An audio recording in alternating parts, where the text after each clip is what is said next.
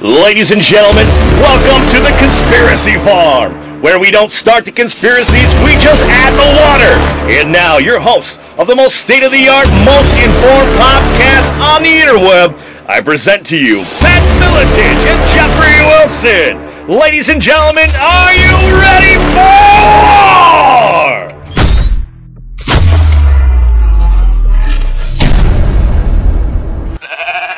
We are locked and loaded, ladies and gentlemen. Another man. This is going to be a very exciting, a very uh, information-packed episode. Wow, like I just told him, if I had a dollar for every hour I've watched of his videos and been into his research, I'd be, be a very rich man. And as he said, if he had a dollar, he'd be a very rich man as well.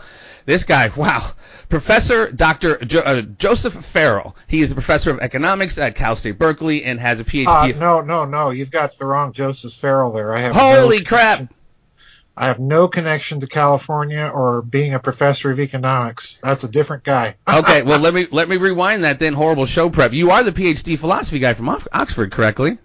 That's right, but I am not a professor of economics. Okay, rewind, folks. I You apologize. screwed the pooch on that one. Yeah, I apologize. He is a PhD uh, from Oxford with a you know PhD in philosophy. He is an author of a great many books: The Cosmic War, Babylon Bankers, Nazi International, the Giza Death Star. I mean, this guy, believe me, goes so very deep as a history guy. I mean, just very very privileged and just stoked to have him on the show. Dr. Farrell, how are you today, sir?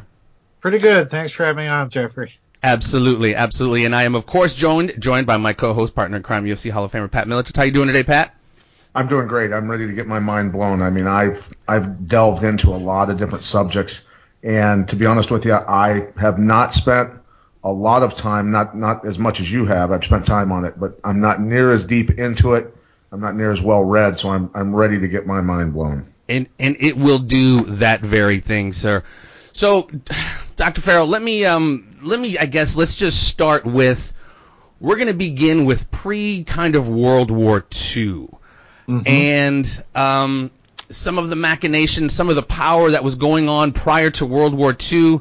I, I guess we'll just start with this. The, the Germany lost the war, but not the Nazis. Talk about the climate, if you don't mind, leading up to World War II and the players involved, if you will. Well, I'm assuming that what you're trying to get at there is the the connections of of the Nazis, particularly various leadership uh, people within the Nazi Party, to the West. Yes. Your Uh, Bushes, to- your Thyssens, etc. Right. Um, there's actually there's actually three things that you need to look at. You need to look at number one, the connection between a German American banker. His his name was Hor, uh, Hjalmar Horace Greeley Schacht. Um, so you know he's got German and American names. Uh, his parents had immigrated from Germany to this country, and then he himself immigrated back to Germany from the United States. He became the central banker in Germany in the interwar period. He was president of the Reichsbank during the hyperinflation period in Germany. He was the man that actually ended it. Uh, he put an end to all the currency speculation and everything that was driving the hyperinflation. He was he was by his own uh, admission he was he was the financial wizard. Uh, he was the chairman of the Reichsbank, the German central bank, all the way up to the very beginning of the Nazi regime under Adolf Hitler. So he's one fellow that you need to look at because he had very, very close, uh, amicable, cordial friendships with the chairman of the Bank of England, a fellow by the name of Montagu Norman, and then with the governor of the New York Federal Reserve, another friend of his by the name of Benjamin Strong. So the first guy you need to look at is Hjalmar Schacht, because he in turn is the man that had the idea and actually worked out the principal architecture of the Bank of International Settlements in, in Basel, Switzerland, which became kind of the central bank to the central bankers.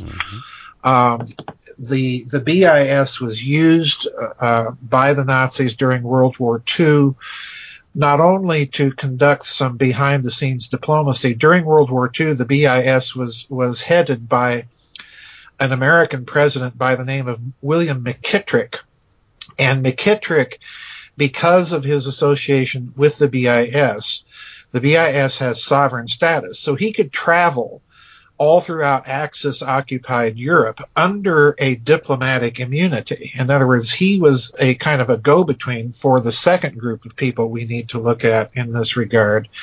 And that's what I call the Sullivan and Cromwell crowd. Mm, yes. Uh, this group of uh, American financiers and lawyers, including the Dulles brothers, of course, Allen and, and John Foster Dulles, come out of that uh, law firm. Another fellow by the name of John McCloy. John, John, Foster Dulles, who wound up being Secretary of State, Allen Dulles, who wound up being head right. of the CIA, very key right. players later on down the line in the right. Kennedy assassination. Right, and then John J. McCloy, of course, former head of Chase Manhattan, part uh, of the. Well, let me let me get there. Go for it.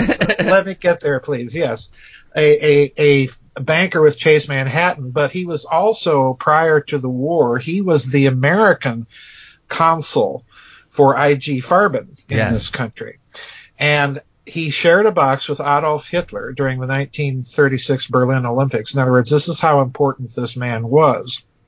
After the war, he became the American High Commissioner for Germany. And in that capacity, pardoned over 70,000 Nazis, many of whom end up in the first post-war West German Chancellor's cabinet, Konrad Adenauer. Then, of course, McCloy goes on to become a sitting member of the Warren Commission during the Kennedy assassination. Mm, along so, with Allen Dulles, whom was fired. Along with Allen Dulles, yes. Let's well, let's make sure that we mention that.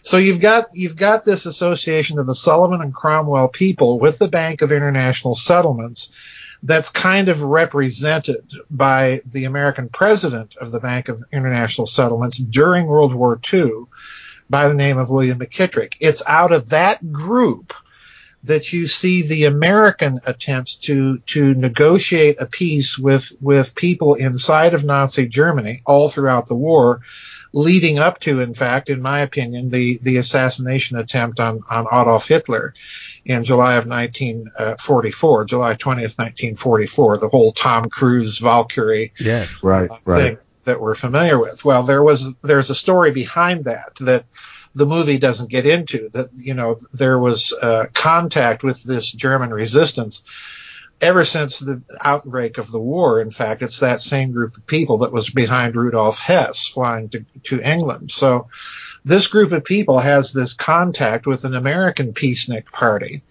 that wants to get the the West out of the war so that Nazi can, Germany can fight the Soviet Union to the standstill. You know, Germany had it in 1944 about 60 to 80 divisions, if I recall correctly, on the Western Front. You know, that would have been an overwhelming force to move to the Eastern Front. If, so I, may, if got, I may ask real quick, is this is this the same crew that prior to all of this attempted to, uh, in your speculation, uh, attempted or did assassinate FDR and the whole Smedley Butler coup? Is this the same kind of crew?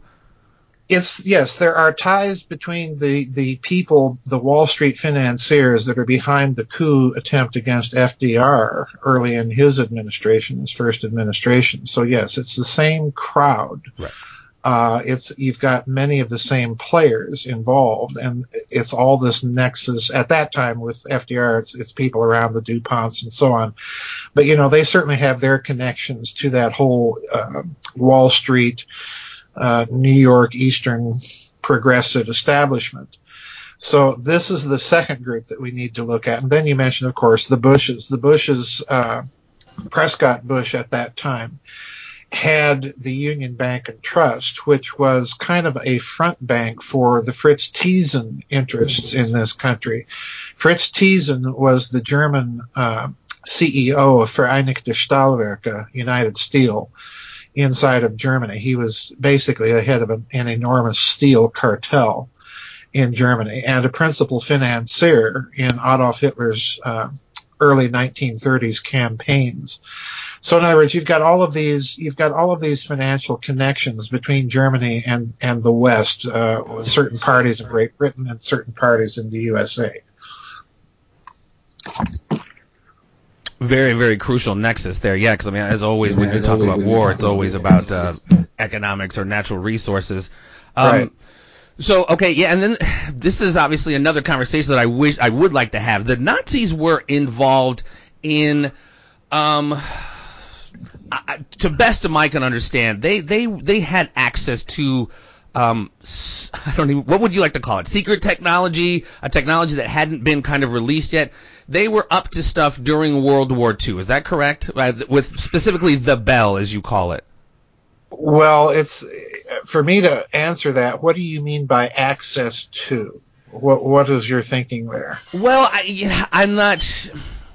I think Adolf Hitler, if I understand correctly, he had an understanding of um, I, I, don't know, could be wrong, ancient histories. Um, okay, I see. A history which might have been hidden and they, they might have had. Well, the reason the reason I asked that question that way back to you is I often get people who attempt to account for this massive burst of uh, an explosion of technology that occurred during the 12 years of I'm getting feedback here guys.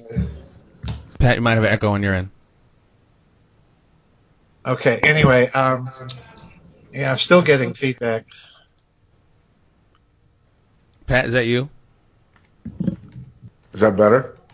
Yeah, that's better now. Thank you. Okay. Um, I have no idea, I have no idea why the volume jumped up on my microphone, so I apologize. It was it was it was kind of confusing. Anyway, I, I have people ask me all the time when they attempt to account for this explosion of technology during the the 12 years of of the Third Reich's existence by leaping to crashed and retrieved UFOs and so on and so exactly, forth. Exactly, yeah. And I want to make it very clear. Um, to me, this is a non-starter as a philosophical and epistemological argument. Uh, the, tem- the temptation and the tendency within that community is to explain every human advance as somehow having been seeded by UFOs and contacts with aliens.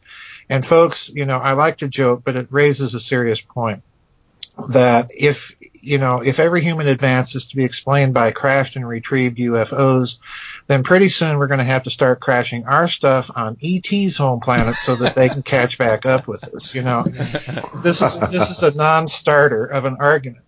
In my books, what I attempt to do is not to rely on whistleblower testimony or insider anonymous sources or any of this hogwash. I attempt to do actual speculative reconstruction of the chain of concepts within science and then the concepts within engineering to account for this explosion of technology. So with that epistemological qualifier in mind, then what I believe the Nazis did, what, why they were able to achieve such a stunning expansion of technology in such a short time is because number one, through companies like IG Farben, they had a vast network of interlocked licensing and patent usage agreements.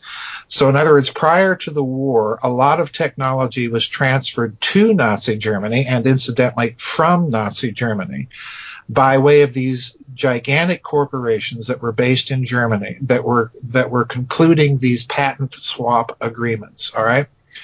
That's the first thing. The second thing is during the run up to the war, the the Nazi regime and particularly the SS began to create a an infrastructure rather similar, in my opinion, to what you see in this country after the war with the establishment of, of ARPA, and then, of course, when it changed its name to DARPA, the Defense Advanced Research Projects Agency. Mm-hmm.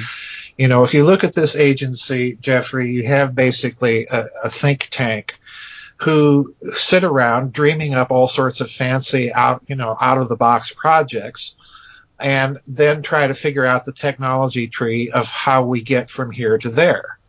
Well, this is exactly what the Third Reich did. They set up a number of these, these outfits, the most prominent being an outfit that was under the control of an SS four-star general by the name of Dr. Hans Kammler. He was a doctor of, of engineering. And his, his group, what was called the Kammler Stab, was in effect a kind of very, very secret DARPA. And they, the mandate for this group was to literally think their way to second, third, and fourth generation weapons and the basic steps in the technology tree that would be needed to get there. And this is why I think you have this explosion of technology in the Third Reich because they're thinking completely outside of the box. They are even under Kammler, they're even freeing themselves from the uh, from the constraints of, of adherence to Nazi Party ideology. So in other words, it's it's literally a free for all inside this little engineering think tank. It's not so little actually. But that's my explanation for why you have this explosion and access to these sophisticated technologies. If you stop and think about it, by the end of World War II, the Germans either had operational or were ready to bring operational things like television guided missiles, acoustic homing torpedoes, infrared heat seeking missiles, uh, chemical free, you know, chemical uh, free tunable lasers, the whole panoply of things that we take for granted now were in prototype form by the end of World War II. So in other words, they're basically running prototypical versions of things that we now take for granted in warfare, smart bombs and mm. so on and so forth. This was this was all achieved in effect by the end of World War II. You even speculate toward, I think it was Barbarossa, and please correct me if I'm wrong, when the Nazis mm-hmm. pushed into the Soviet Union, there was a certain battle or a certain couple weeks where the, the level of casualties was just off the scale. I think you even referred to it as like they, they liquidated them. What, what do you mm-hmm. what do you account for th- those mass casualties, and were they using experimental weaponry in World War II? Well, uh, actually, you're kind of jumbling a couple of things I've okay. said in previous interviews, so let me kind of clarify. If you look at the casualties inflicted by the Wehrmacht on Soviet Russia in, in all of World War II from, from June 22nd, 1945 up to the, the uh, surrender on, on, May 8th. Uh, if you look at all of this, the Wehrmacht inflicted about half the entire casualties of all of World War II on Soviet Russia. Now, any any military an- analysis or any conventional military expert looking at this will tell you that that is a kill ratio, if I could be rather grisly about it, way out of proportion to any sort of conventional operations. All right. In other words, what they're saying is it's tactically impossible, as good as the Wehrmacht was and as tactically competent as the Wehrmacht was all throughout World War II, uh, that kind of kill ratio is just it's it's over the top. All right. So that's the first thing that we have to account for. There is something else going on on the Eastern Front that really does not make sense. And this is compounded by the fact, and it's a little known fact, it, it really didn't register with Western historians of World War II, but in the aftermath of the collapse of the Soviet Union, the Russians actually released their actual casualty figures, which were in excess even of the 25 million official figure that we have been told. Wow. So in other words, this was a this was an unparalleled uh, bloodbath, and it was an unparalleled large military campaign. We've never seen anything like this pr- prior or since then in human military history. This this was just unprecedented. Now, the other aspect of, of what you're talking about, I'm getting feedback again, guys, real bad. The the other uh, the other part of this that I think you were referring to in your question was the first part of the campaign from approximately June 22nd up to about the first or second week of August in, in Operation Barbarossa. If you look at the casualties that were inflicted on the Red Army in terms of prisoners taken, equipment, captured or destroyed, uh, formations rendered inoperable.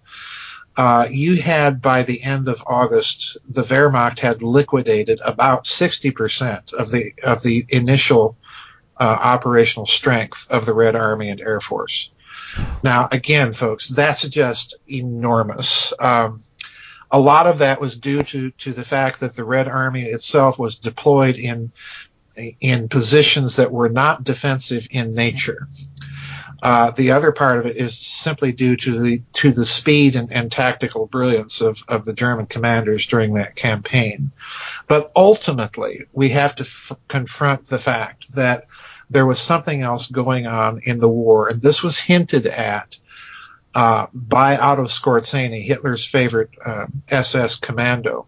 He was on the Eastern Front in 41 during the during the campaign, and he was part of the advance into uh, into central Russia and ultimately a part of the operational offensive against Moscow.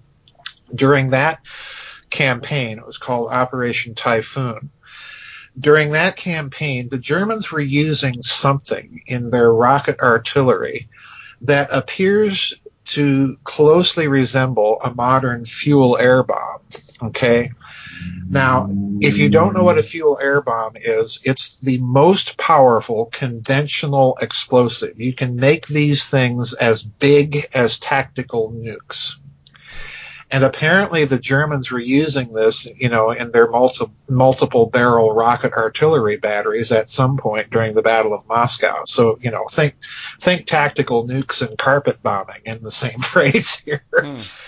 Uh, using this against the Russians. And it was so bad that, that the Russians sent word to the Nazis that, you know, if you keep this up, we're going to have to resort to poison gas.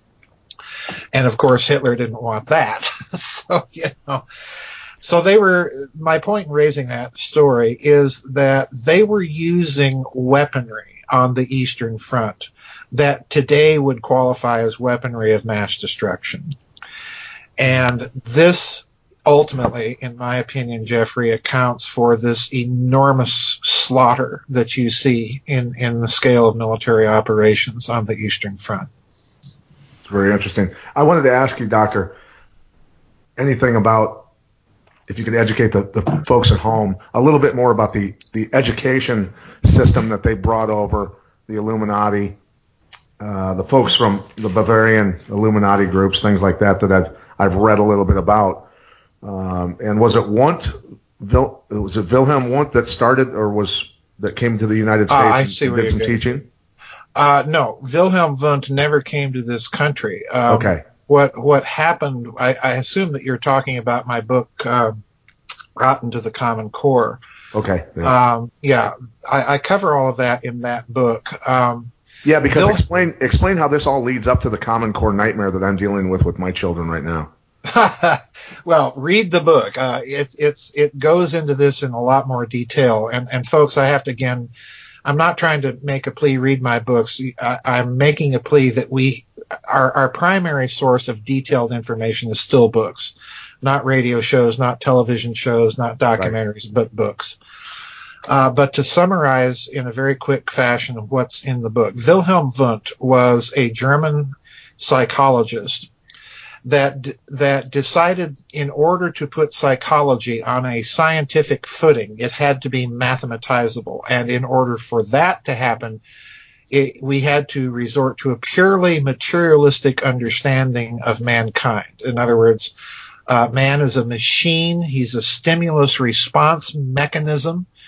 And therefore, you see a direct line from Wilhelm Wundt to guess who? Pavlov and his dogs. Mm. Because Pav- Pavlov studied with Wundt, as did a whole host of American uh, PhD students. You know, the, the thing back then was, you know, if you wanted to study anything scientific, well, you went to Germany.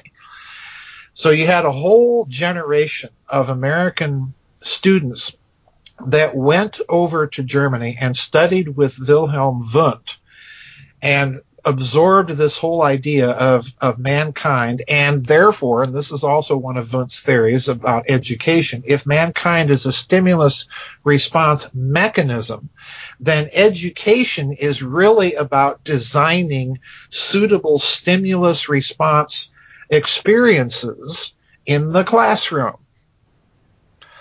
And with that, of course, I, I, don't think it takes much imagination to see how you have turned from the handing down of a particular tradition in particular academic disciplines like mathematics or physics or what have you to an emphasis on having a certain kind of experience in the classroom. Hmm.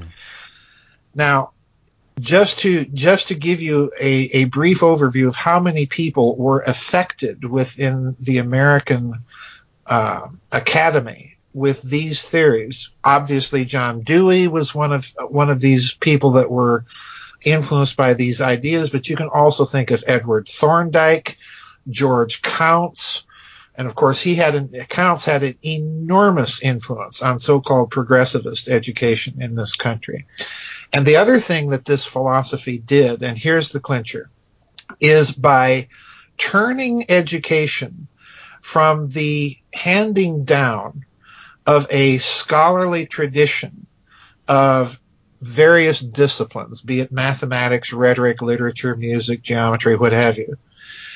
If you if you have a turn from that tradition to a idea of the classroom as a learning experience for stimulus response mechanisms, then what does the teacher become? The teacher becomes the psychological equivalent of a paralegal or of a nurse practitioner.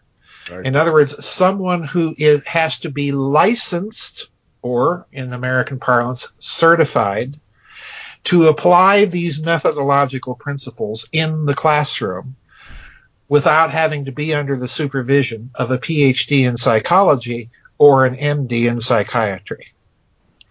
So, in other words, if you want a connection of why we see the drugging of American kids and the requirement that teachers have to go to some school and study something called education in order to get something called a certificate, which is simply a license to practice, that's why. It has led to the situation where someone like me, who has a PhD from the oldest university in the English speaking world cannot go to a public school and teach a class because I don't have that certificate. I'm not licensed to practice the psychology. Right. Wow. So in other words, yeah, wow. So in other words, this is why you see the psychological turn in American education. This is why you see uh, if I may be blunt, the butt hurt snowflakes crying about their uh, crying about their triggering and be being offended at this or that thing on American college campuses. We've seen it because they have been infected with this psychological uh, concentration on the self, uh, on having experiences and emotions and being authenticated and validated rather than learning particular subjects. The system will not, and pardon me if I'm preaching here, the system will not be fixed by throwing any amount of money at it. It will only be fixed by ending the monopoly of this progressivist philosophy that has has taken over and captured the American Academy via the mechanism of certification. Right, wow. and then and, and then you take it to the next level after these people have been trained in school. Then you move on to the the socialist government in control of people. Basically, what the welfare state in America. Well, uh, look, Hitler's look, National once, Socialism. Look, look, once you once you have the idea that mankind is a stimulus response mechanism. In other words, the cosmology here is purely materialist. It's purely mechanistic. It is to to uh, broaden the term. It's Marxist because it's it's a purely materialistic thing that you're dealing with when you're dealing with mankind. All right. So yes, in that sense, yes. But the other thing you've got to remember is once you've said that and once you have made education your laboratory in designing suitable stimulus response learning experiences, then what are you actually engaged in? You're actually engaged in social engineering. Exactly. Not education. Right. And this is what we point out in, in our book, Rotten to the Common Core. I had a co-author in the book that is actually in uh, American education at, at this time. And, you know, he's not alone. There, there are many teachers that know what the problem in the system is. It's just that no one can come right out and say, abolish the whole idea of teacher certification.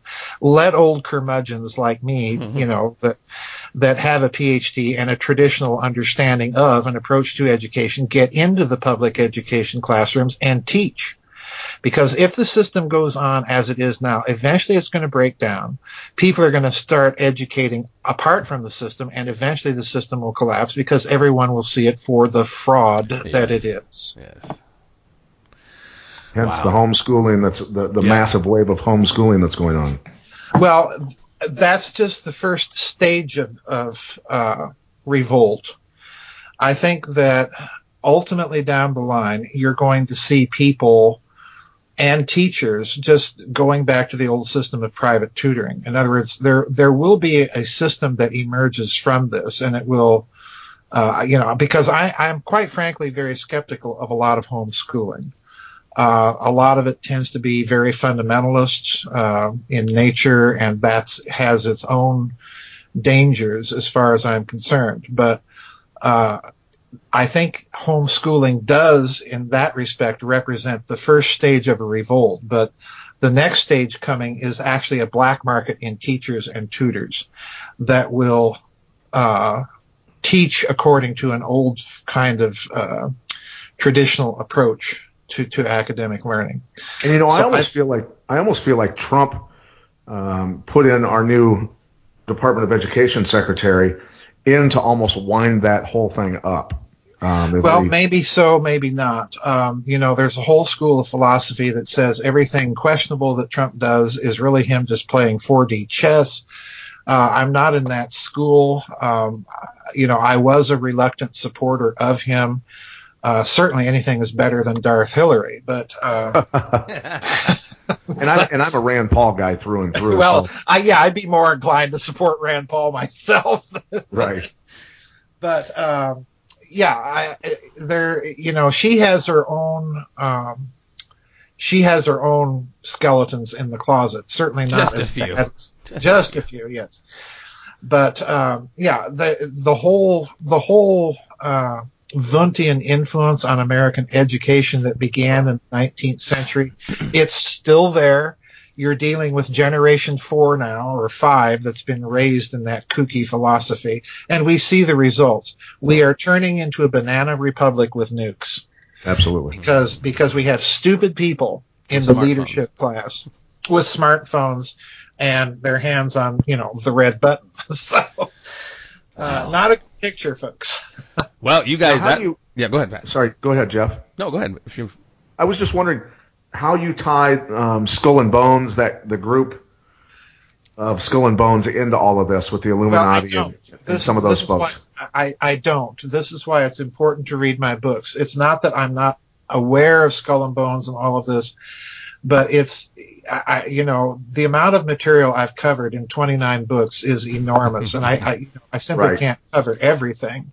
Yeah. Uh, but Skull and Bones, you know, if you look at it, carefully. Uh, Skull and Bones is yet another one of these weird little German connections because if you look at its own self-admitted history, it appears to have some sort of connection to a secret society. We don't really know what or where, dating back to about the late 1830s, early 1840s, somewhere inside of, of what we now call Germany.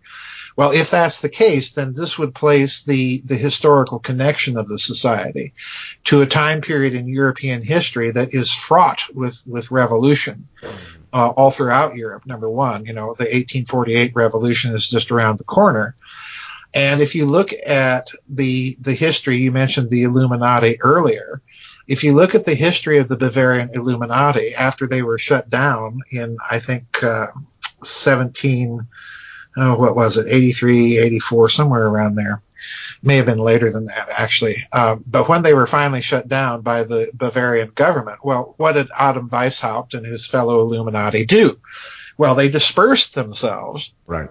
Throughout Germany, you know, all these little German states and principalities and duchies and so on. They dispersed themselves. Uh, throughout Germany. So, you know, that was the very worst thing you could have done is to disperse a group of, of radical nutcases like that, you know.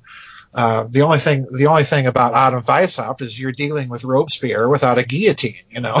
so, so um, you know, this is this was the very worst thing that you could do, and I've always suspected that because of that dispersion and that unusual historical circumstance with the founding of Skull and Bones, that there may have been some sort of connection between Weishaupt and, and that organization in this country, um, because you certainly see people coming out of Skull and Bones that appear to be scions of conservatism and so on and so forth, but they support the nuttiest ideas.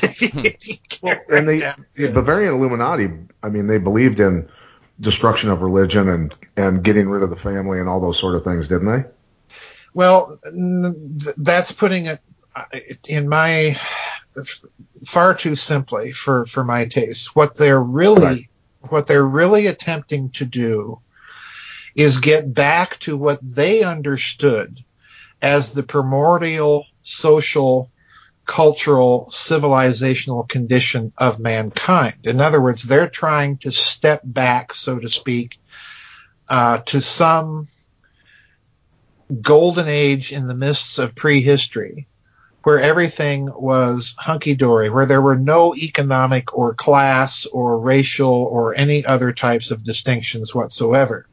That's their ultimate goal. In other words, they're they're chasing after an early version of communism. But if you look at their actual writings, they come to perceive the distinctions of nobility and burgher and peasant and so on and so forth as contributing to the unhappiness of mankind as they understood it when compared to that supposed state of classlessness in the midst of prehistory. So in other words, they have constructed their own kind of secular religion. And ultimately, if you look at that, that religion, and this is why they're so against other kinds of religion, particularly Catholicism, but, uh, but you know, pretty much any kind of religion, Protestantism too. Um, they they do have in their in their doctrinal tenets, they do have this very weird kind of proto-Marxist feel to them. But it's all based on this idea that in, in some stage of prehistory, mankind didn't have all of these things that caused such division in society. That's their analysis. And they, and they felt that this was heroic as long as they were going to be the ones running it. Exactly. Mm-hmm. Of right. course, you know, they're, yeah. they're the first, they're the first attempt at a nomenclatura. All right? right. That's, that's what they are. Yeah. Go ahead, Jeff. Wow. Blowing my mind, blowing my mind. Well, I'm going to rewind us here back to, uh, not that that was just absolutely awesome. The end of World War II is kind of where we left off before we jumped ahead there. So much was going on at the end of World War II, and this is what I found so fascinating in, in your work. Obviously, you know, you have, in the late 40s, you have obviously the end of the war, the beginning of the CIA, OSS, the beginning of the NSA, and you have, like I said, Germany lost the war, but the Nazis did not. Tell me about mm-hmm. what happened to, to the Nazis via all of their subsidiary companies, IG Farben, right. all of them, all the gold, all the art, and how all that right. money was leveraged over the decades into their subsidiary companies through the Bilderberg well, and Prince Bernhard. I, I, got, I got the question. This is this is a very complex topic, and and um, here's the problem. Let's let's deal with the Nazis not losing.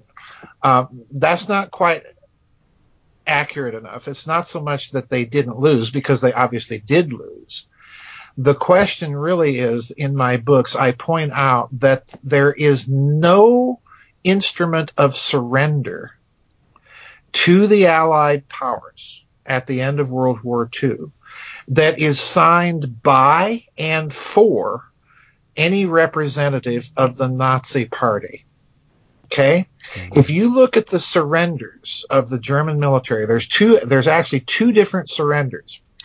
One is by Colonel General Jodl, who is the chief of staff for the OKW, the Oberkommando der Wehrmacht, at Reims, France on May 7th, 1945. A day later, there's a second surrender ceremony that takes place in Berlin with uh, Field Marshal Keitel signing on behalf of uh, the German army, then uh, General Stumpff signing on, on behalf of the Luftwaffe, and then uh, Admiral Friedeburg signing on behalf of, of the Kriegsmarine. All right. So in other words, you have basically all three service branches in the Berlin ceremony signing an instrument of unconventional surrender. But here's the problem. No one is signing it as a representative of or for the Third Reich itself as a state. Mm. Okay. And there is no one at either signing ceremony signing as a representative of and for the Nazi party. Now, to me, Jeffrey, this has always struck me as extraordinarily odd, especially, and I, I do this in the book, The Nazi International. Uh, please, folks, read the books. Don't try to understand this simply by listening to radio interviews. That won't work. Nope. The devil's in the details. Yes. If you compare the surrenders of Nazi Germany to the surrender of Imperial Japan, you'll notice quite a difference. Because General MacArthur made awful darn sure when he drafted that surrender instrument that he was getting the Japanese to surrender everything by everybody. In other words, there were representatives empowered to sign on behalf of the imperial diet, on behalf of the imperial Japanese general staff, on behalf of the Japanese Navy, on behalf of the empire itself as the representative of the emperor. In other words, everybody is surrendering that needs to be surrendering. Okay. Mm-hmm.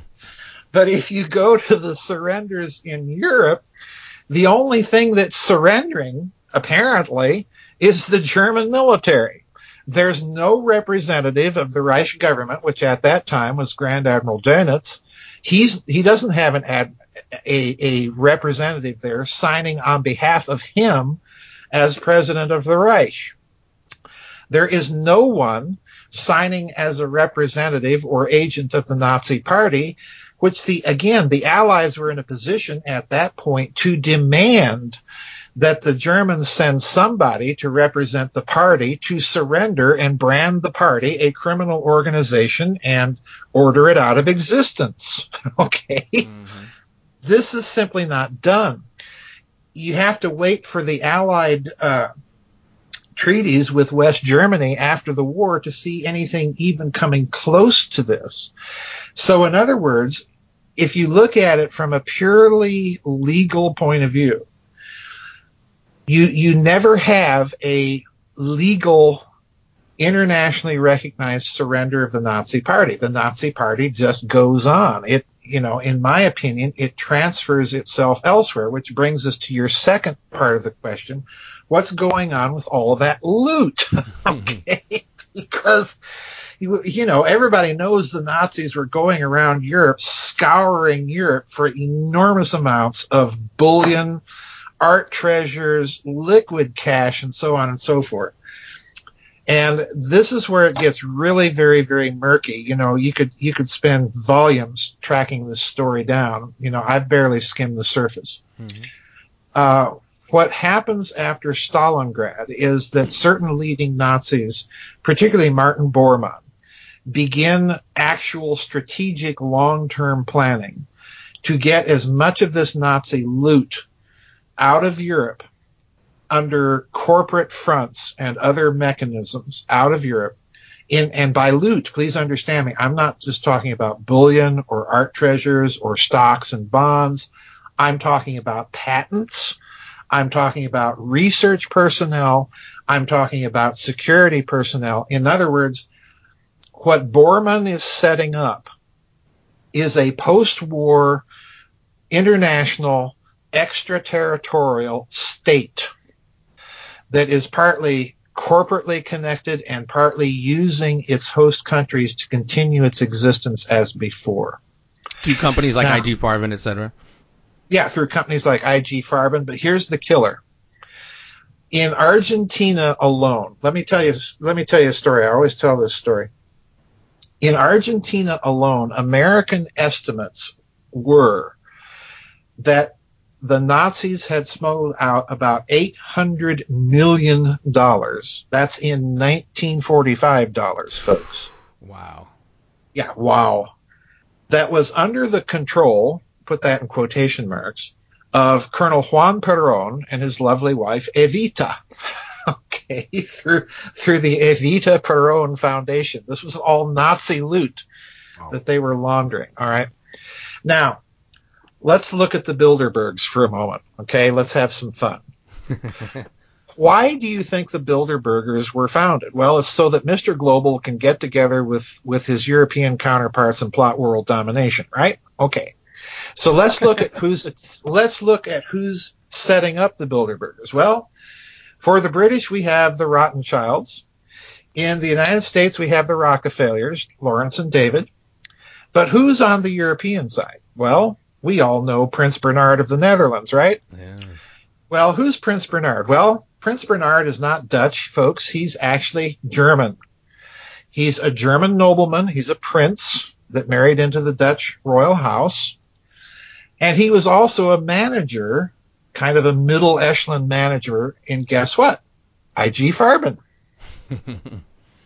and one of the principal attendees at those early Bilderberger meetings was a fellow he was there almost every year, a fellow by the name of Dr. Hermann Josef Abs, who was the CEO of our good friends Deutsche Bank. Mm, okay? Yes. Uh, during the war, Dr. Abs was the CEO of a small handling bank in Berlin that was the bank of accounts for the Reich government, which means that Dr. Abs was the guy who put his signature on the paychecks to Adolf Hitler for being Reichskanzler. okay. Wow. So in other words, yeah, wow.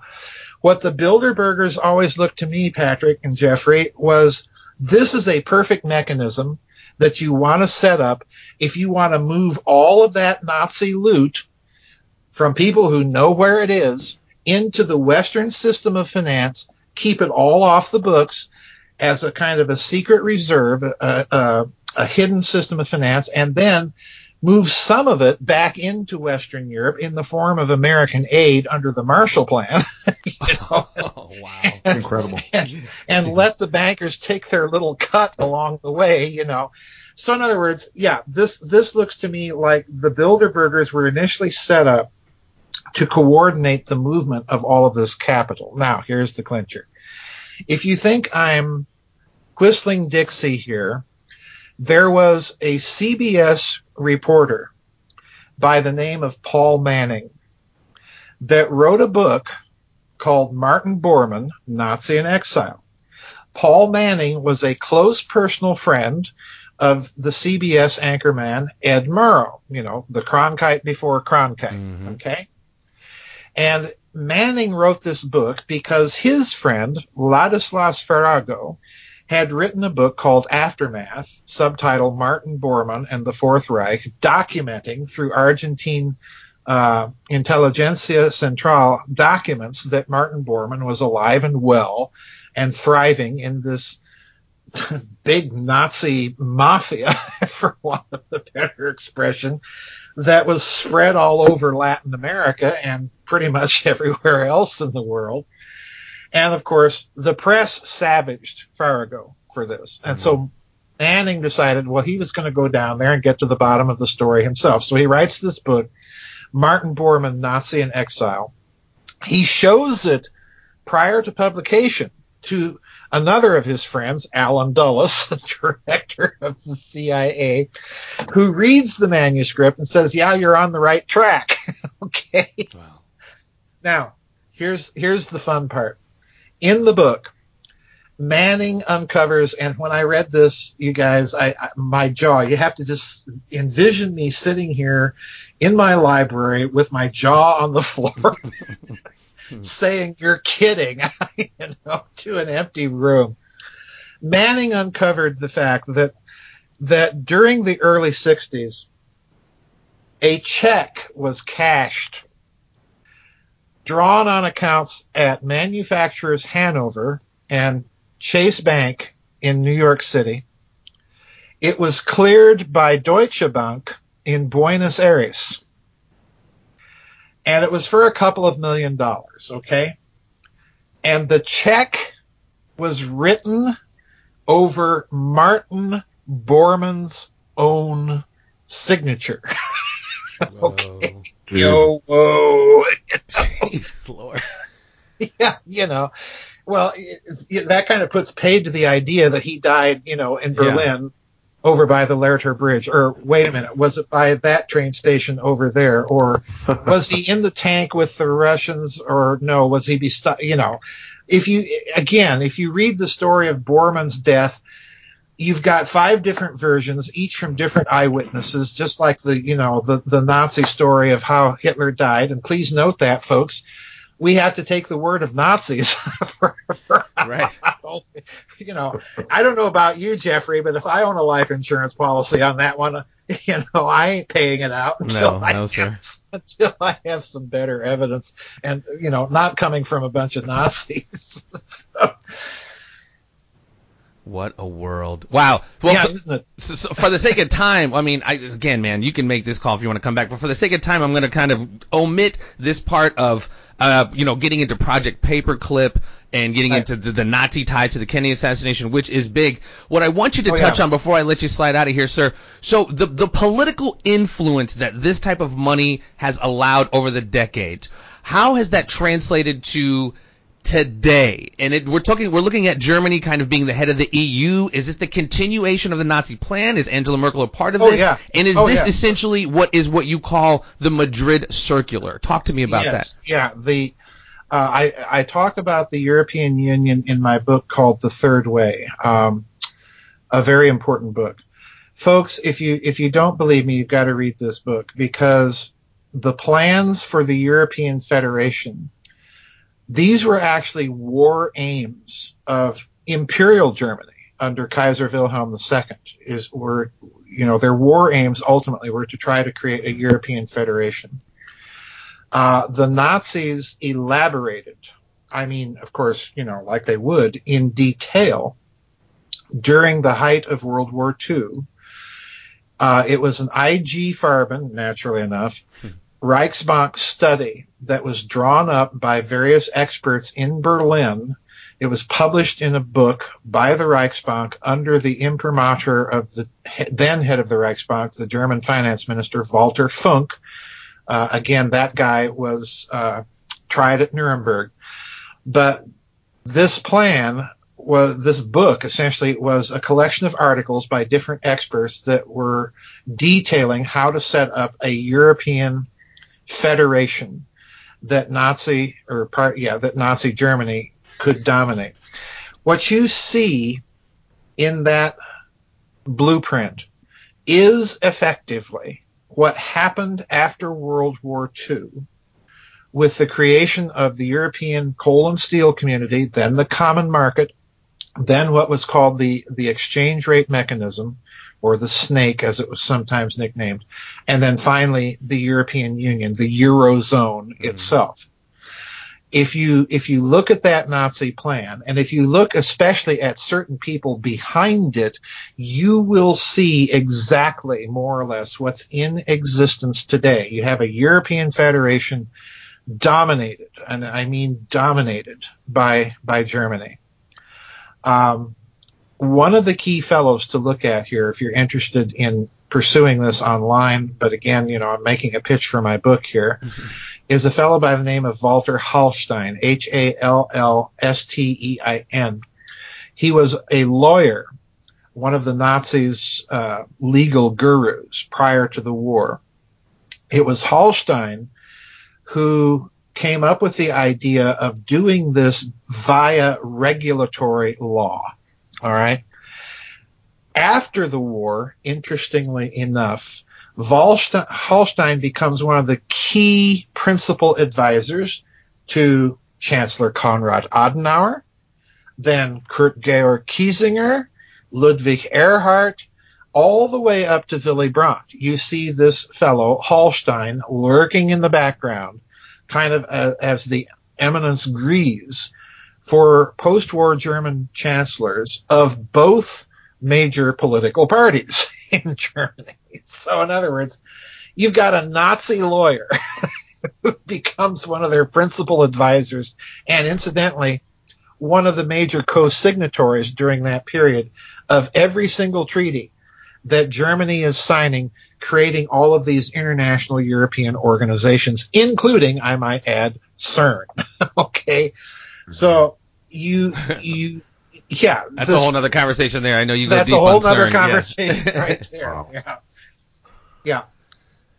Wow. So so again, this is this is a part of it today. Is Angela Merkel is you know this is this is kind of an extension of kind of what you're talking about. Uh, the Madrid Circular, if you don't mind, that was published in I think 1950. That's essentially what this is, right? The European Union is the echo of the Madrid Circular. Uh, to, well, To the Madrid extent. Circular, the Madrid Circular is not so much about the European Union. The Madrid Circular is a geopolitical document outlining long-term strategy for this post-war extraterritorial Nazi state, as I like to call it, um, due to the outbreak of the Korean War.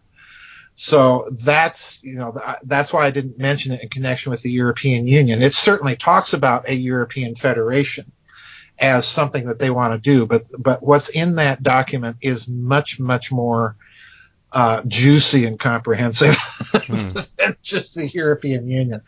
Um, but yeah, um, that's probably the s- uh, subject for another day because I see we're getting close to our uh, close here. But um, yeah, it's a it's an important document uh, in my opinion, even though there's no provenance to it. And you know that's that's what's so weird about all of this this post-war Nazi stuff is you encounter these things and they have no provenance, but yet they were published at a time years ahead of the actual fulfillment. And so that tends to, to authenticate them. That that's what I find so fascinating. Go ahead, Pat. No, I would- I just wanted to fast forward to, to today's times. Is is what's going on with Trump? Are these the same people cut from the same cloth that are that are trying to basically oust, impeach Trump, trying to ruin him through the media apparatus and and uh, all the Well, let's put it this way. players? Let's put it this way, uh, very briefly. I think that they're not necessarily the same people, but they certainly Right. have a- descendants, so to speak. well, they certainly have similar concepts, but much more importantly, I think that they are liaised or networked with each other. Hmm. So, in other words, uh, when you look at that that neocon, neoliberal uh, pustule in the American deep state, uh, it certainly has connections with what I've been describing as this Nazi international or fascist mafia or whatever you wish to call it. Um, but that that fascist mafia certainly isn't the only deep player on the world stage, and and Right. you know many people think that that's all I talk about, and that's you know that's my con- grand unified conspiracy theory. Well, it's not. Um, you know, there's there's lots of deep players, and I think that this just happens to be one of them. Okay. Yeah, the rabbit hole goes deep, man. I with all of your work. I mean, again, uh, if you would come on again sometime, there's so Sure. much more from from Babylon to the, the cosmic war to so much of the stuff you talked about. List literally, I mean, 60 minutes is not even scratching the surface of the surface. Can you put out any social networking? Where can we find some of your work? Uh, you can go to my website, www.gizadeathstar.com. I do have a, a web store there that you can get all my books. Um, they ultimately come from Amazon, but if you order off my off my website, I get a few extra pennies uh, in royalties. And um I blog every day there, and and uh, have a members subscription area where we do other stuff. I talk about stuff I don't even talk about in my books. but Okay. anyway, um, yeah, I have Facebook. Uh, you can just look me up, Joseph Patrick Farrell on Facebook. Um, unfortunately, I think I've reached the limit of my allotted friends, but um, Do you have a Do you have a fan page that people can follow? a fan page, I think that's on Facebook called Giza Death Star. Okay. Okay. Yeah.